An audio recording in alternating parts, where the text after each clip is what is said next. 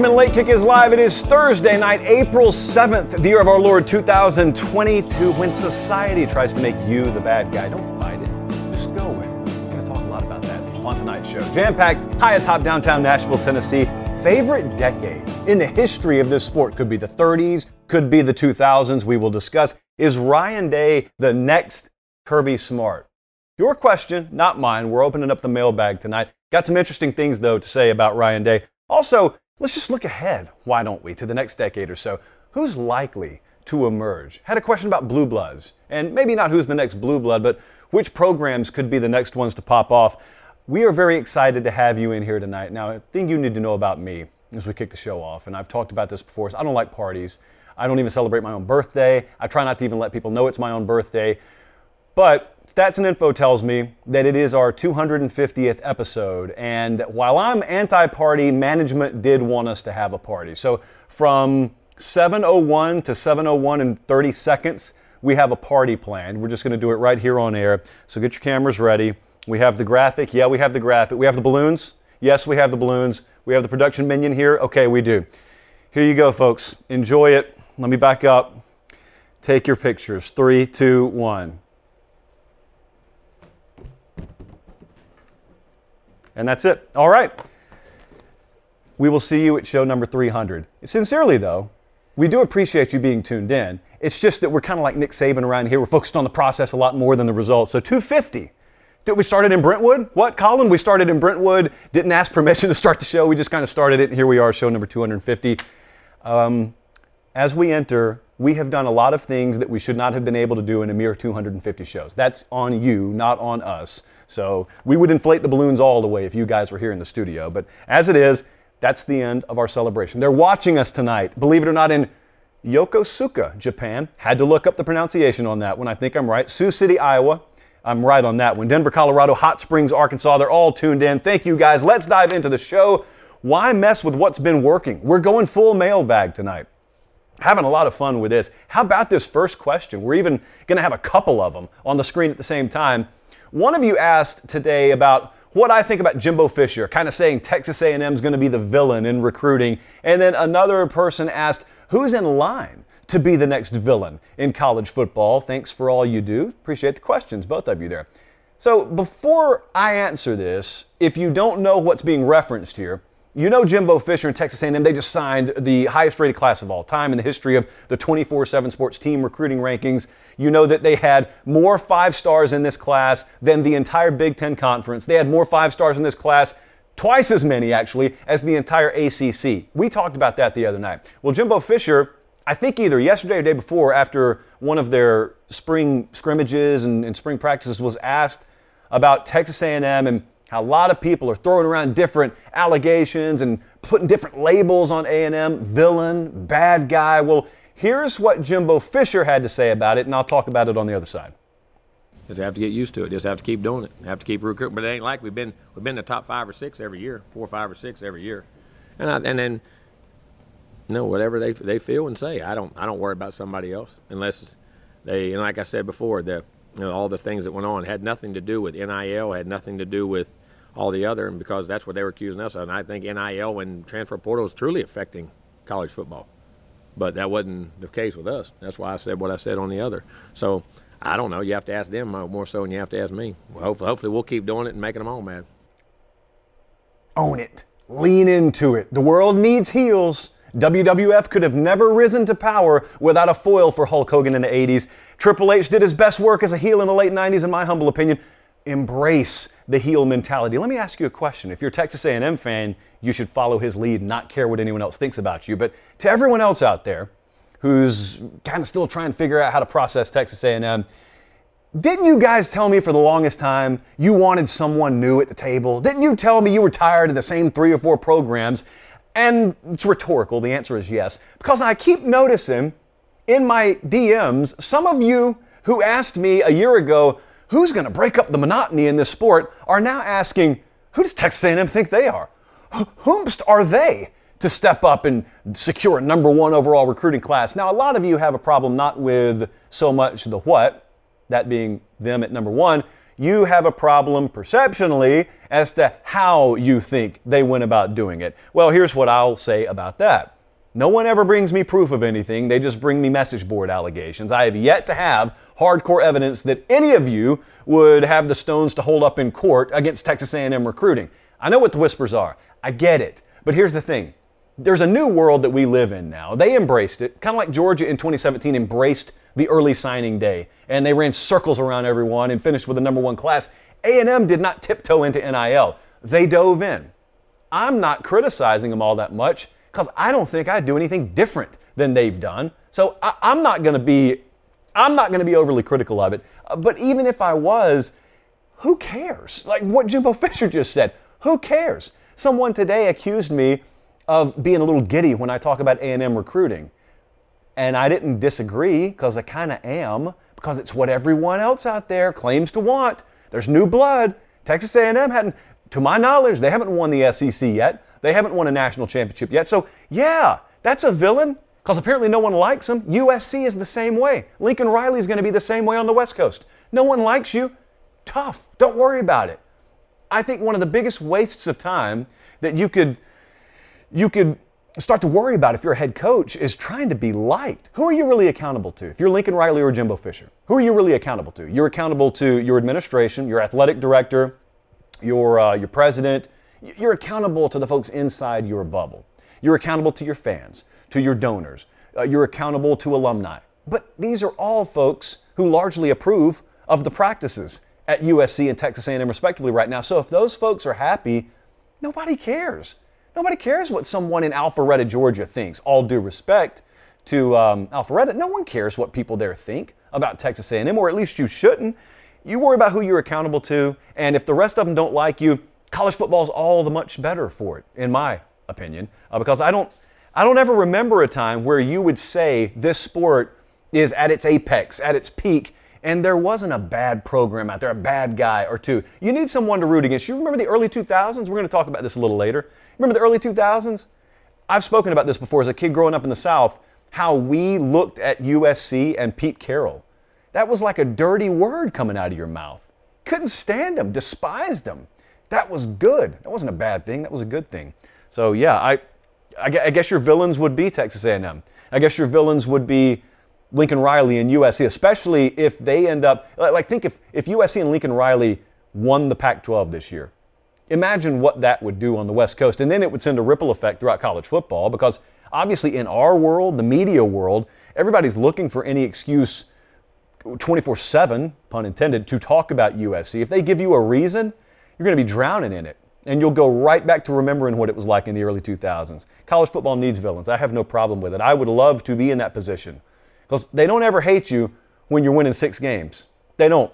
Now, a lot, a lot of you are resorting to that, that age old um, go to when a program is in the building process of well, yeah, A&M can sign all these kids they want to just to go 8 and 4, just to go 9 and 4.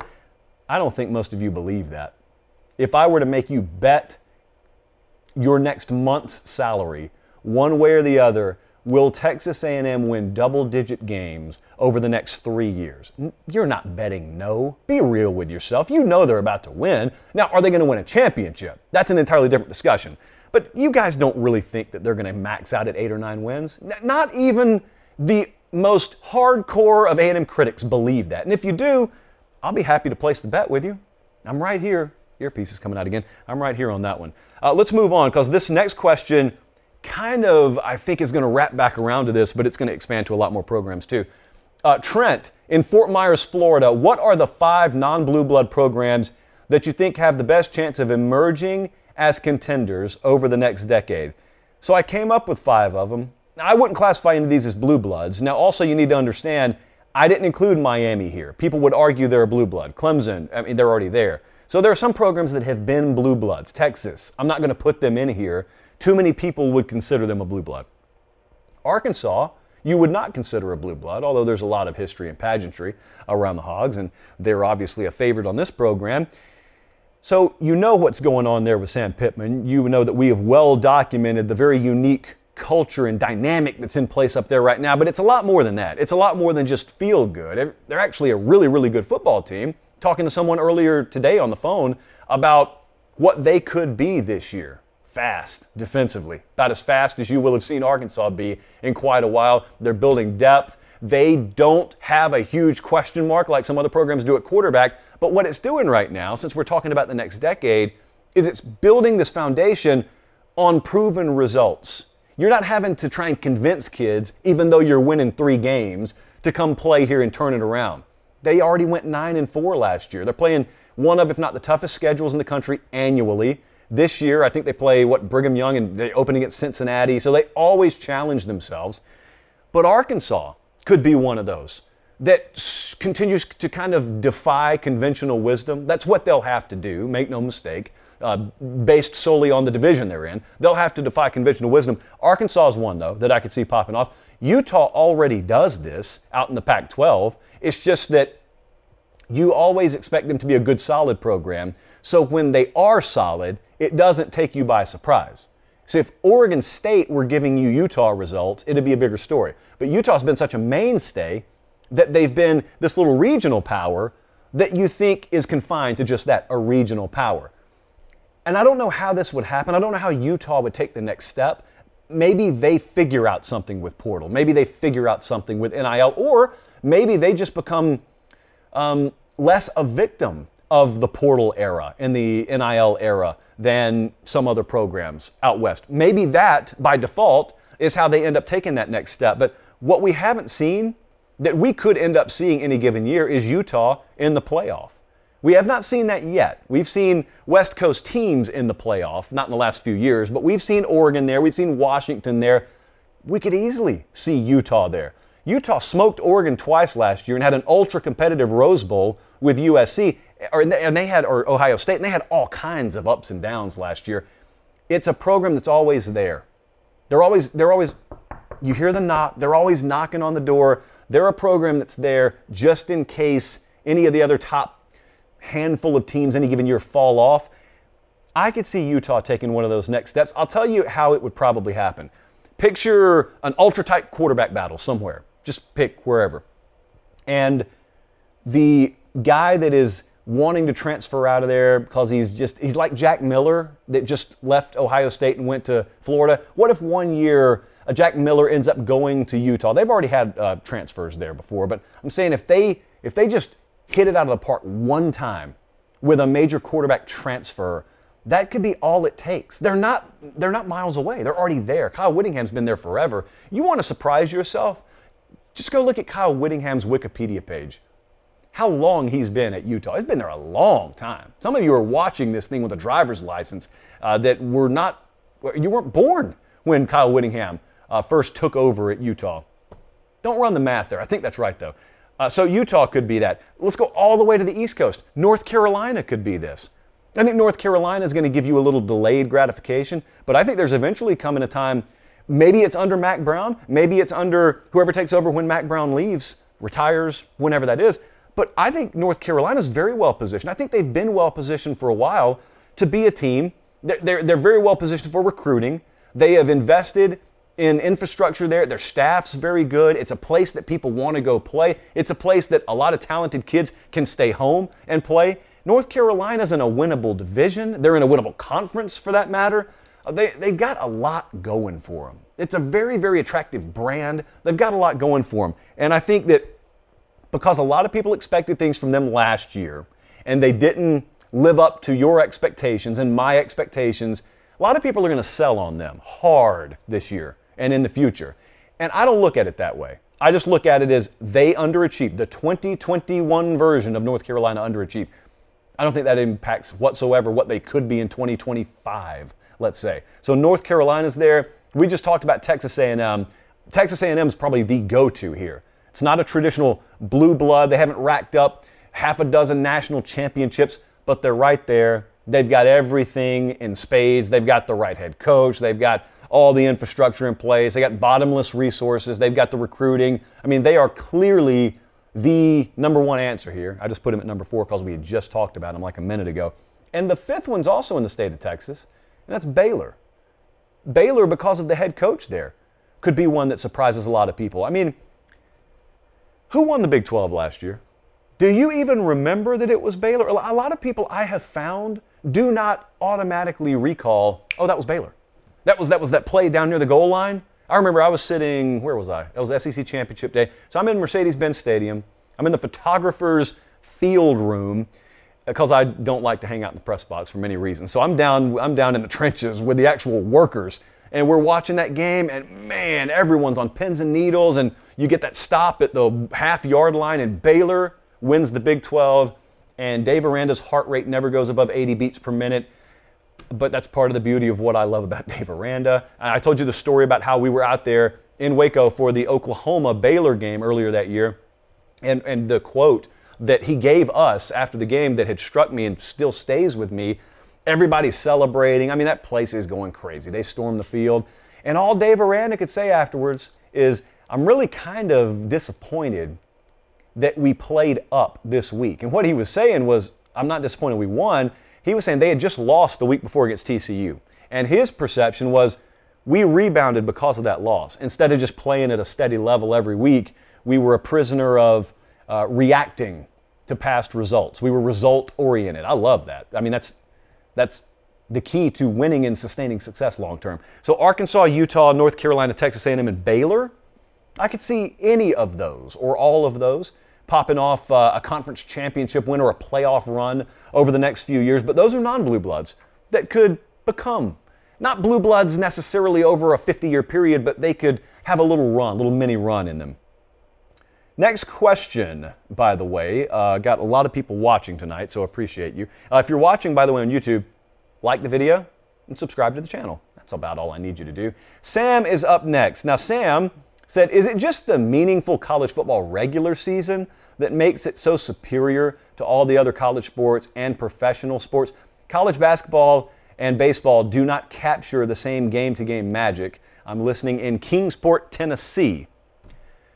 Yes, a large part of it has to do, Sam, with the regular season. You know, college football's most priceless commodity and college football's most precious commodity, in our opinion, is the regular season. But it's not just the regular season. It's, it's primarily that, but it's also pageantry and tradition. We had a time out in the newsroom, I guess we want to call this today, trying to spell pageantry. Do you ever just forget how to spell random words? Because pageantry got me today. Colin, in an alternate universe, if he existed, was laughing at me, still laughing at me, jerk. But the pageantry, however you spell it, E before A, A before E, it's great. It's something that you don't get. It doesn't get duplicated elsewhere. What I love about going to college football games or watching them on TV is there are certain layers to the spectacle that are the same today as they were 50 years ago. Sure, the stadiums are bigger, uh, the presentation is crisper, technologically, it's a totally different level, but there are some things about an Oklahoma game that are the same today like if your if your uncle and your dad and your granddad went to Oklahoma, you're chanting some of the same things today. That team is wearing the same color scheme, uniform, and whatnot today as they wore in 1963. I love that because that's not always the case. In fact, it's rarely the case in other sports. So I love that. For a long time, I loved that in college sports, we didn't really seem to value the opinion of casuals all that much. Now, unfortunately, that's changed over the last 15 or so years. The wrong voices got amplified for a little while and took us down some roads that I'm not crazy about. But I love the pageantry and tradition, but yes, Sam, I mean, it does all circle back around to the regular season. To best summarize how I feel about the regular season, I love it so much. It's such a central tenet of college football and my experience that I could go without even watching the playoff. You could take my access to the playoff away, and I'd be content. I'd want to know who won the championship. I'd be curious, yes. But this regular season stuff that we're watching right now, if you're watching on YouTube, if you just gave me that and then you made me do without the rest, I wouldn't even fight you all that much on it. I'd love to watch bowl season, but if you gave me an either or, I don't even care how big the playoff is. If you gave me playoff or regular season 100 times out of 100, I'm taking you know games like the Red River Shootout there that we experienced this past year, and Penn State whiteout, and a snowstorm setting in after the Michigan Ohio State game. I'm taking that all day, every day. So yeah, I think it is that. That's why I'm so hesitant to want to mess with it, Sam. That's why I'm so hesitant when, when someone comes at me and says something that they think makes sense, like, well, they do it in every other sport. Why is college football the only sport that doesn't? You, you say that in a negative connotation, I take it as a compliment. Like as a college football fan, when people tell me college football is the only sport not doing this or that, most of the time I wear it as a badge of honor. I, I love that. Chances are what you're saying is part of what appeals to me about this game. So, yeah, regular season, pageantry, yeah, those are two of the main reasons I think that our sport has set itself apart from the rest of the field for a long time. Next question here leisurely pace so far. 20 minutes in, huh? Uh, this was from Raekwon. Raekwon said, What does Ryan Day need to do to get over the hump like Kirby? And this is from, what do we think that is? Matewan? Matewan, West Virginia? Somewhere in West Virginia. Thank you for watching. So, this is funny. It's funny because the standard in college football is so out of whack because of Nick Saban that Ryan Day has lost five games in four years, and people are asking, how does he get over the hump?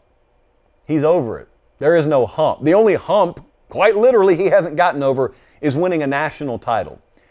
Winning a national title, this is going to be the most obvious statement of the evening, is extremely hard. It's not like Nick Saban makes it look. It's not like Bama has made it look. People don't even need to apply that scale to any coach, much less one who is half a decade in to his head coaching tenure. Now, did he get handed a very, very privileged situation? Of course he did. Did he earn it? Of course he did. So it's not like he's it's not like he was born on third base, contrary to allegations that have floated around the Big Ten. It's not like Ryan Day was born on third base and was not qualified to come home. They could have given that job to anyone. They chose Ryan Day. He took the job. They didn't give it to him, he took the job. The guy's lost five games in four years, and I'm being asked, how does he get over the hump? But I'm not, I'm not trashing Raekwon. There are a lot of people who think this way. There are a lot of people who are critical of Ryan Day because the standard is so insanely high. It's the same way it was with Kirby. Remember when Kirby got to the national championship game in his second year, and it was that 2017 game, and they got blown out by Alabama. No, check that. They didn't get blown out, did they? They went to overtime with Alabama in his second year. It's a bounce of a ball either way. You know how the game ended famously, but it's a bounce of a ball either way. If you've gotten to overtime of a national championship game, you were good enough to win the game. You may not win the game, but you've been good enough to win the game, obviously. But they didn't win it. And in the bottom line sort of nature of this industry, there's this Grand Canyon, perceptionally, between having won one and having not won one. And that's not reality. The, the caliber of coach, the level of program, there's not this huge gulf between them winning that game and them coming out on the wrong side of an overtime thriller. They're the same caliber program. But because Kirby didn't win it that night, there were folks asking down south every day that ended in Y, is this just another Mark Richt? Is he underachieving? No, he wasn't underachieving. I got news for you, by the way. It was never an insult to be compared to Mark Richt. Mark Richt came that close in 2012, too. How different would Georgia football be if Mark Richt would have had one more play in his back pocket in 2012? Anyway, I'm saying that to say it's happening with Ryan Day now. I hope for his sake they can win a championship soon, because if not, he's going to have to listen to some of that same foolishness that you had to listen to about Kirby Smart. I mean, they were knocking on the door. Georgia has been in it every year aside from the first year. Even Saban had a mulligan his first year. They were in it every year, but because they hadn't won a national championship, which is so insanely hard to do. You are existing, by the way, in the same period as the greatest dynasty in the history of the sport. So the fact that you haven't won a championship your first five years as a head coach is not nearly the insult people think it is. But Kirby hadn't won one until like 10 minutes ago, so now all of a sudden he's arrived. Now all of a sudden he's great. He's no different than he was last December when he got run out of Atlanta by Alabama. He's no different. It's the same guy. He already was good, and now he's still good. Ryan Day already is good, and probably improving because they're very young. Nick Saban wasn't at Alabama the fifth year into his head coaching career. I can assure you of that. Um, so Ryan Day has no hump to get over, in my opinion. Like the way I view the sport, he has no hump to get over. There's nothing Ryan Day needs to prove to me. But I do understand how important championships are. I get all that. I understand that this is about results at the end of the day. But Raekwon, I don't perceive him as needing to get over a hump. So, yeah, I guess he's in the best position to be the next coach to win his first title. but they're going to be there every year. Do you put yourself in position? When we get to November, are you in position? Are your playoff hopes and Big Ten championship hopes still alive at that point? Virtually every year, the answer to that question for Ohio State football is going to be yes. If you can get to November and the answer to that question is yes every year, you just you simulate this stuff enough times, you go through this enough times, you're going to win one. Maybe they'll win four, but I, they're, they're going to win one. It's not a question of if to me with Ryan Day. It is a question of when. But until we get there, because of the way the conversation gets shaped so often in this sport, there are going to be folks, even though he's got what five losses in four years, four losses. Yeah, there you go. I uh, I undersold him. You're going to have people who ask, when's Ryan Day going to win one? When's he going to get over that hump? God bless you, Ryan Day. I'm told they're paying him enough that he is able to deal with that criticism, but still, from a principled standpoint, I get uh, I bristle at it sometimes. So I'll stand up for Ryan Day. I'll defend you, Ryan. Come on the show whenever you want to, by the way. Academy Sports and Outdoors is the best place on planet Earth to get your sporting goods supplies. Did you know that? We have many tents. We have pretty much anything we want from Academy. I, I even started to use their parking lots for free Wi Fi when we storm chase. I haven't cleared that with them. I'm not sure they know that yet, but I do. That's just called brand loyalty. I have gotten some of the most creative emails from you guys that I don't have time to read right now since we did the ad read the other night about just the overall connectivity, the relationship between Late Kick and Academy. I enjoy reading those. And what you don't know is I take them and I forward them right along to Academy. And believe it or not, they love them even more than I do. So it's spring. Now, Nashville's thoroughly confused right now. It's going to be freezing, quite literally zero degrees Celsius, 32 degrees Fahrenheit. It's going to be freezing at some point this weekend here.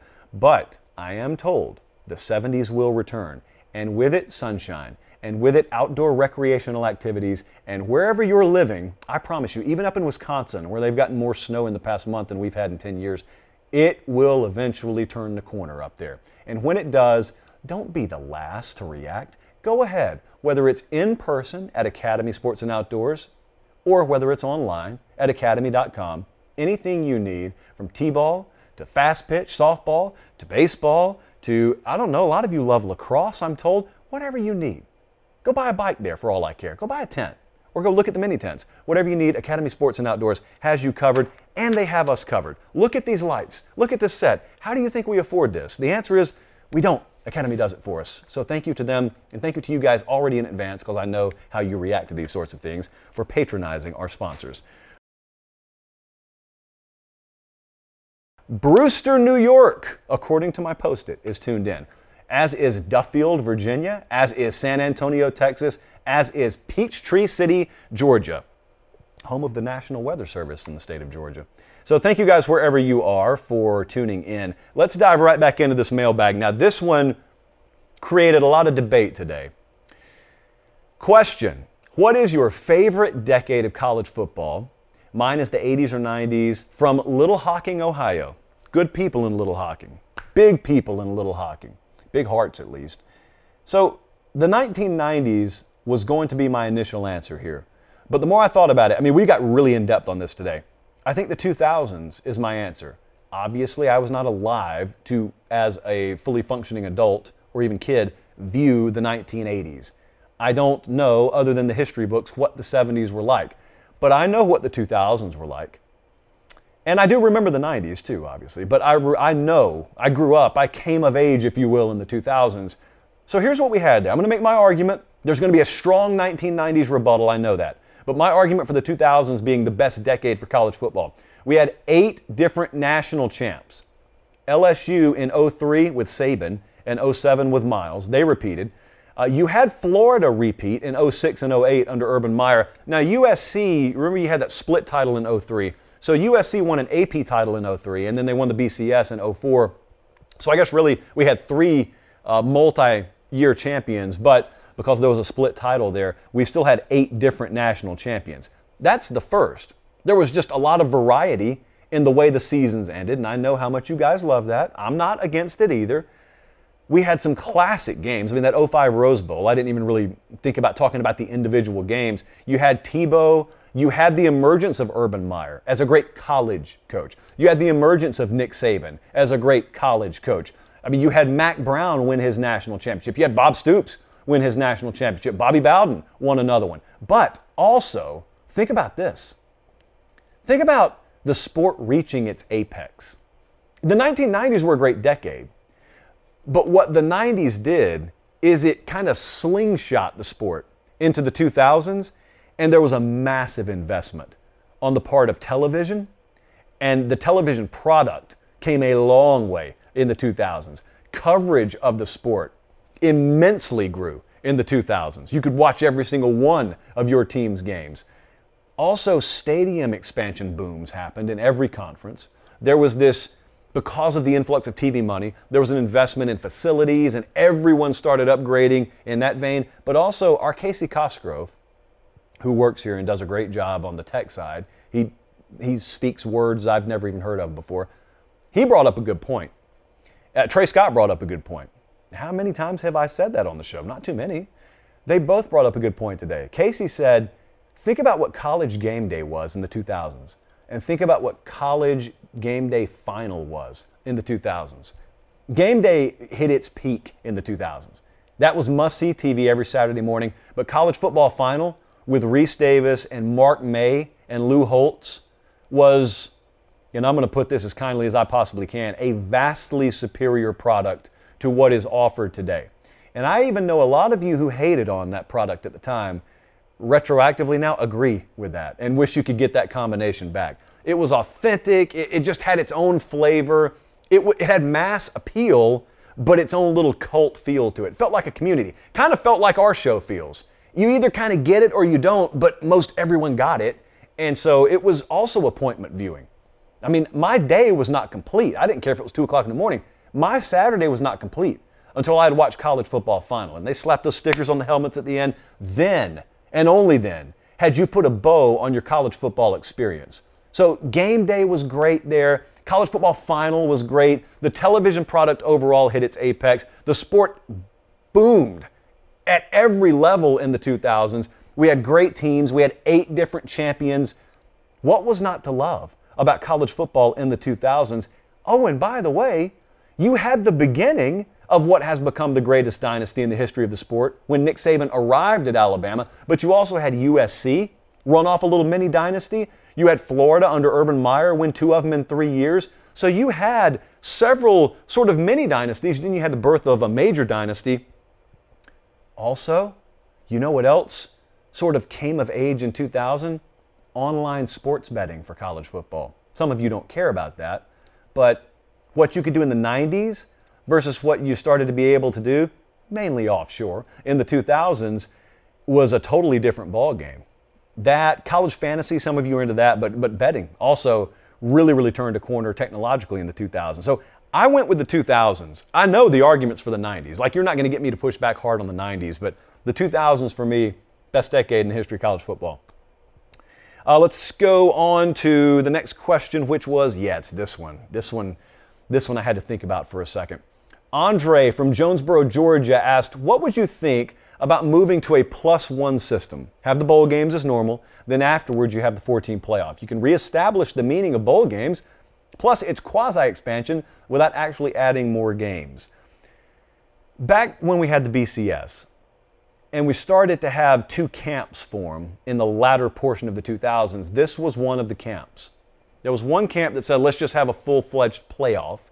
And there was another camp that said, let's just have a plus one. Let's keep the same model, but after all the games are played, let's have one more game that pits number one versus number two. At the time, I didn't see much of a need for that. You had very, very rare instances like 04, where an undefeated Auburn, an undefeated Power 5 team, did not get a chance to play for a title. Yes, that was a shame. Yes, we needed more than two spots that year. But outside of that, like I've told you before, just because people were complaining, to me, did not always signify there was something wrong.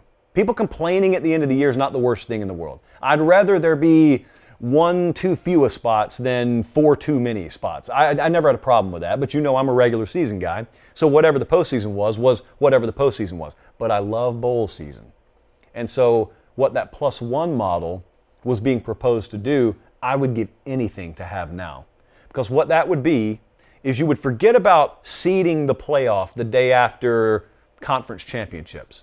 You would just seed bowl season. You would just send teams to their traditional tie-ins, so you would you would be 100% sure to have your Big 10 and your Pac-12 out in the Rose Bowl. You'd have your Big 12 SEC in the Sugar Bowl. You would the cotton would be what it's supposed to be. The orange would be what it's supposed to be. You would have all the traditional tie-ins, and then after that, if you wanted to have a number one versus number two for a national championship, or I don't care, even see the playoffs, have your one versus four and three versus two after bowl season. I'd give anything for that today. I mean, that is so much more preferable to me than expanding the playoff. Because to me, that's that's killing something that doesn't need to get killed and that is the sanctity of the regular season. I, I know the counter argument there. We don't need to go down that road. You know why I disagree with the counter argument too, so we don't need to go down that road. But if we were to do that this year, you know, if we were to have uh, Bama, Cincinnati, we were to have Georgia, Michigan, instead of having those playoff games there, let's say that we just seeded all of those New Year's Six games and we put teams wherever they get put, and then after that, we pick your playoff. I, would prefer that a whole lot more. Obviously, because of the lack of television inventory and because of what you call a model that gives more teams more hope in an expanded 12 team format or whatever the case may be, we're probably not going to go down that road. But Andre, boy, now that I know the consequence of having a playoff in the sport that's already decided, at least the field being decided before bowl season, and knowing what it does to the regular season to some extent, and certainly the rest of bowl season, I'd give anything. Yeah, to have that plus one format. I'd definitely be on board with that. Next up is a question about chills. Trevor asks, What are some of your favorite chills moments for various stadiums you've been to? Example, when the snare drum starts as the corps walks the team in at Kyle Field. I got some for you. One of them was an actual moment, but a lot of these are just generic events. So I got to take you back to 2017. Uh, clearly, if this is shot from the eye, Josh, by the way, I was on the field for the ending of that 2017 national championship game with Tua to DeVonta Smith, and it's a, it's a walk off between two teams in my market because I was in Columbus, Georgia at the time. It's up the road in Atlanta. It's like a dream scenario for people who, if you grew up on the Chattahoochee River, which quite literally divides those two states, Alabama and Georgia, you can't ever draw it up any better. Oh, and by the way, you're standing on the field and you've got your iJosh in your hand and I started recording and just hopped in the dog pile. How professional is that, by the way?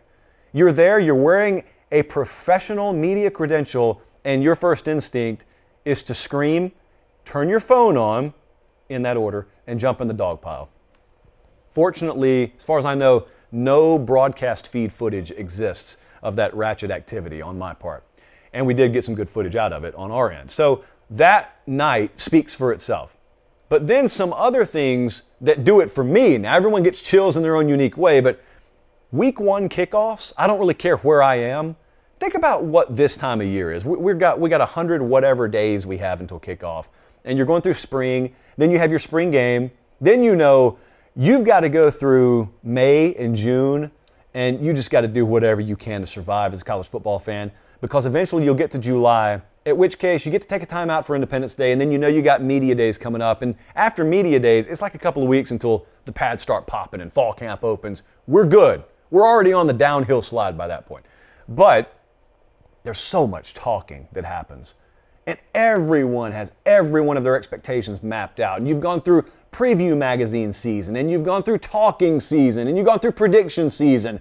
But that final countdown, when they tee it up, and wherever you are in week one, whether you're sitting at home, whether you're in the stadium, whether you're blessed like we are and you get to be on the field, that last 30 seconds or so, when those teams start to come out on the field and they tee it up, and boom, that whistle blows and toe meets leather and the season is underway. That'll get me. I don't care where I am. That'll get me. Another thing, you could pick any team. I picked Alabama because we haven't shown this team entrance. You could pick any team. Team entrances, we talked about Virginia Tech uh, several times over the past month. The reason I picked Bama is because I've been at, at a number of their games, and I'll, I'll go down to the end zone where they take the field. So, what they do is sort of pro wrestling ish in its own right. They'll come out of their locker room and they're walking down a tunnel to the entrance to the field, and they do kind of a trail camera shot where if you're in the stadium, you've seen this before in Bryant Denny Stadium. You got Nick Saban, he comes out, does that menacing walk down the tunnel. You got a camera following him the whole way. Thunderstruck by AC/DC is playing over the loudspeakers. And if you're on the field where I am, you can, you can kind of see up the tunnel. But if you're in section, you know, 338, you're just watching on the Jumbotron, and it's, it's literally like Goldberg when he used to walk from his locker room out to the stadium. It's the same feel. And then there they are, and they emerge from the tunnel. It's that element, and you also have the added bonus of knowing, oh, also, I just happen to be witnessing the greatest of all time. So there's that. But team entrances all over the country will do it for me. Um, here's another one that maybe you think of, maybe you don't. Team stadium arrivals, I love. It was referenced in the actual question. When you get to a stadium early, I get there three hours early, you got about an hour before business really picks up, as good friend of the program Jim Ross would say. You're standing there, stadium's empty, it's not open to the fans yet, and there's that first faint sound of police sirens, which means team arrivals are imminent. And they're coming, and then they pull up. And if you're on the road, you got hostility. If you're at home, you got jubilation, and you're walking through a sea of humanity that is in friendly colors.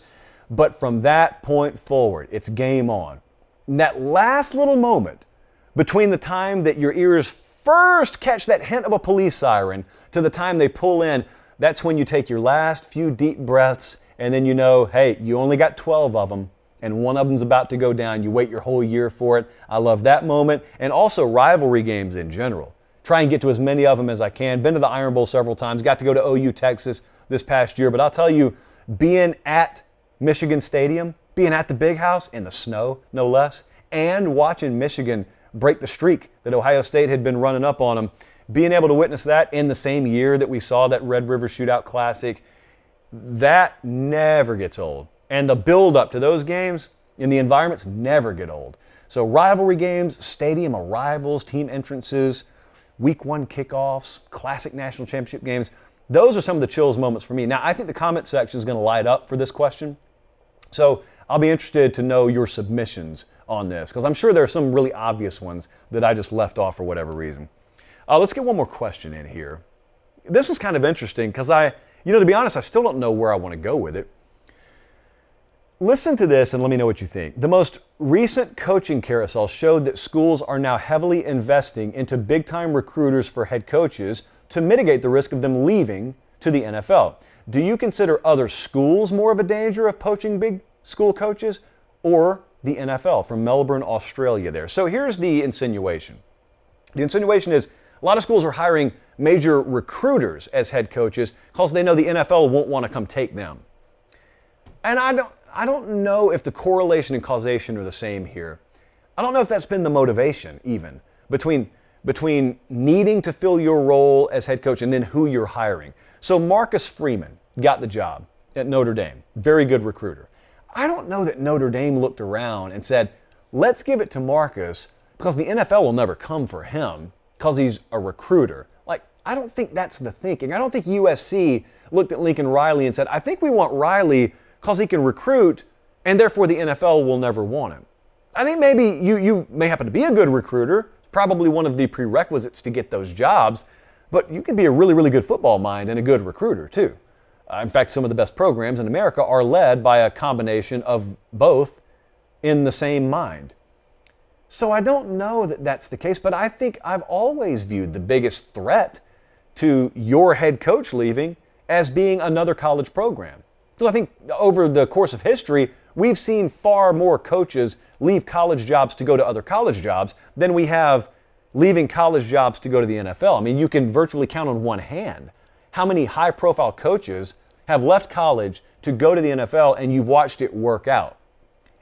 Uh, conversely, in college, it works out all the time. And we just saw multiple examples of it this past cycle. Who in the world expected Brian Kelly to leave Notre Dame to go to LSU? Anyone who ever talked about him leaving talked about, I wonder if the Giants want Brian Kelly. I wonder if, what if the Chargers will look at Brian Kelly. No, it was LSU that ended up taking him. For that matter, I wonder if the Cowboys will take Lincoln Riley. No, it was USC that came and took Lincoln Riley. So I don't know that that's what they're prioritizing, or if they are, I don't know that that's the reason they're prioritizing it. What I think programs are knowing that they have to prioritize is a good recruiter, or at the very least, a guy who can put together a dynamite recruiting staff, but he's got to understand marketing for the future of NIL. Uh, he's got to be a very, very good manager of an organization because of so many different aspects that are now part of a college football organization. But he's got to be a good navigator, too.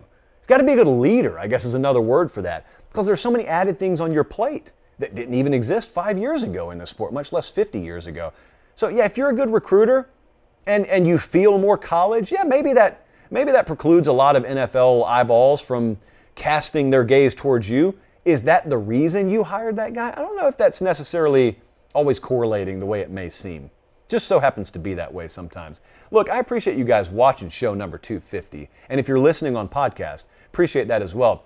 Make sure you're doing the simple things for us. That's all we need you to do. Show remains free, remains easily accessible. The simple things. Subscribe, on the podcast, subscribe to the YouTube channel. Colin keeps pointing out to me we're above 90,000 subs here. And I'm told they send us a fancy plaque when we reach 1,000 subs, right, Colin? Like some fancy silver thing. So I don't know where we'll put it, but we, we found room for the balloon tonight. So certainly we can find room for some actual hardware.